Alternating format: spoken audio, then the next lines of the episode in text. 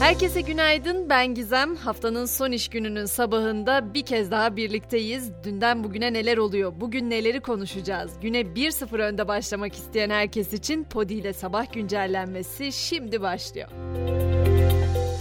Her şeyden önce bugün okul öncesi ilk ve orta öğretim okullarındaki 19 milyonu aşkın öğrenci için ara tatil başlıyor. 9 günlük aranın ardından tekrar ders başı ne zaman olacak derseniz o da 21 Kasım'da olacak. Şimdiden tüm öğrencilerimize iyi tatiller.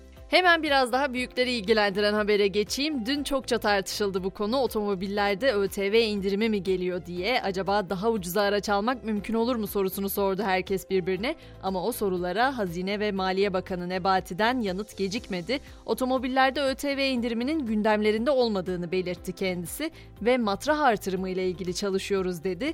Bakanlığın üzerinde çalıştığı bu matrah düzenlemesi ne diye sorarsanız daha önce de yapılmıştı aslında. ÖTV oranları sabit tutuluyor ancak matrah genişletilerek bazı araçlardan daha az ÖTV alınıyor. Bu düzenlemeyle genellikle de yerli üretim otomobillerin fiyatında bir miktar düşüş yaşanıyor. Peki günlerdir konuştuğumuz bu mavi tik olayı nereye gitti derseniz Twitter doğrulanmış hesap rozeti ücretini Türkiye için açıkladı ve 110 TL olarak belirledi. Evet artık herkes rozetini alabilecek. Aylık 110 TL vermesi karşılığında mavi rozetin sahibi olabilecek. Ama o eski onaylanmış hesaplarda üzülmesin çünkü onaylanmış hesapların mavi tikine dokunduğunuzda parayla satın alıp almadığını anlayabileceksiniz. Yani şöyle herkes tabii ki aylık parasını verecek mavi tikin ama Twitter Blue üyeliğiyle mi alınmış yoksa gerçekten belirlenmiş bir kategoride dikkate değer olduğu için mi onaylanmış bu görülebilecek. Geçelim ne zamandır beklenen görüşmenin tarihine. ABD Başkanı Biden'la Çin Devlet Başkanı Xi Jinping'in görüşme tarihi belli oldu. İki lider 14 Kasım'da Bali Adası'nda düzenlenecek G20 zirvesinde bir araya gelecek. Bali Adası'ndaki bu zirve belli ki epey renkli geçecek çünkü Rusya'da G20 zirvesinde Türkiye ile gaz işbirliği planlarını duyuracaklarını açıkladı. Putin geçen ay en büyük gaz aktarım merkezini Türkiye'de kurabileceklerini söylemişti. İran'a baktığımızda ise bir anda Mahsa Amini protestolarının yeniden alevlendiğini görüyoruz. İsfahan'da kadın, yaşam, özgürlük sloganıyla yürüyüş yapan kalabalık yolda ateş yaktı ve bir protesto düzenledi.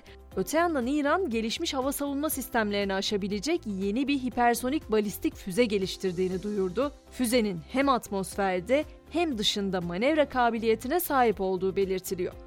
Avrupa'ya geçtiğimizde sizi Slovakya'ya götüreceğim çünkü orada film sahnelerini aratmayacak bir olay yaşandı.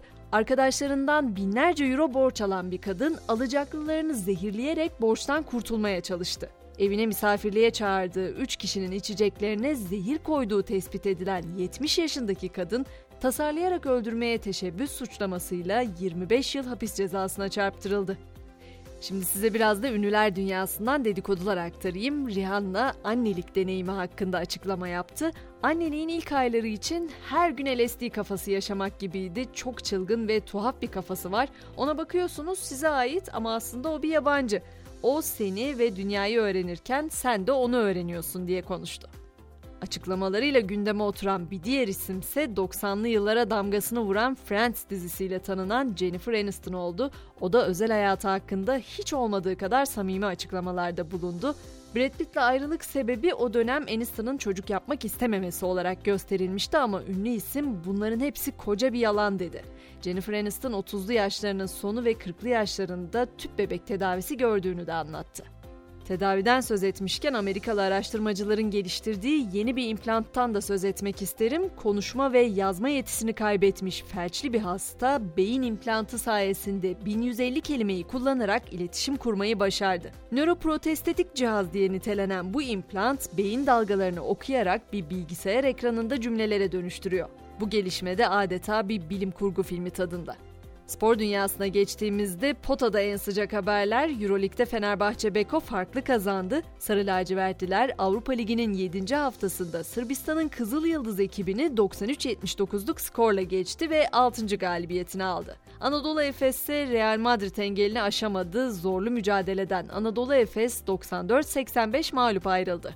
Potada bu akşamsa milli heyecan var. A milli erkek basketbol takımımız 2023 Dünya Kupası Avrupa elemelerinde Belçika'yı konuk edecek. Maçın başlama saatinin ise 21 olacağı bilgisiyle birlikte sabah güncellememizi noktalıyorum. Akşam saatlerinde bir yeni güncellemeyle ben yine burada olacağım. 18'de buluşmak üzere. Şimdilik hoşçakalın.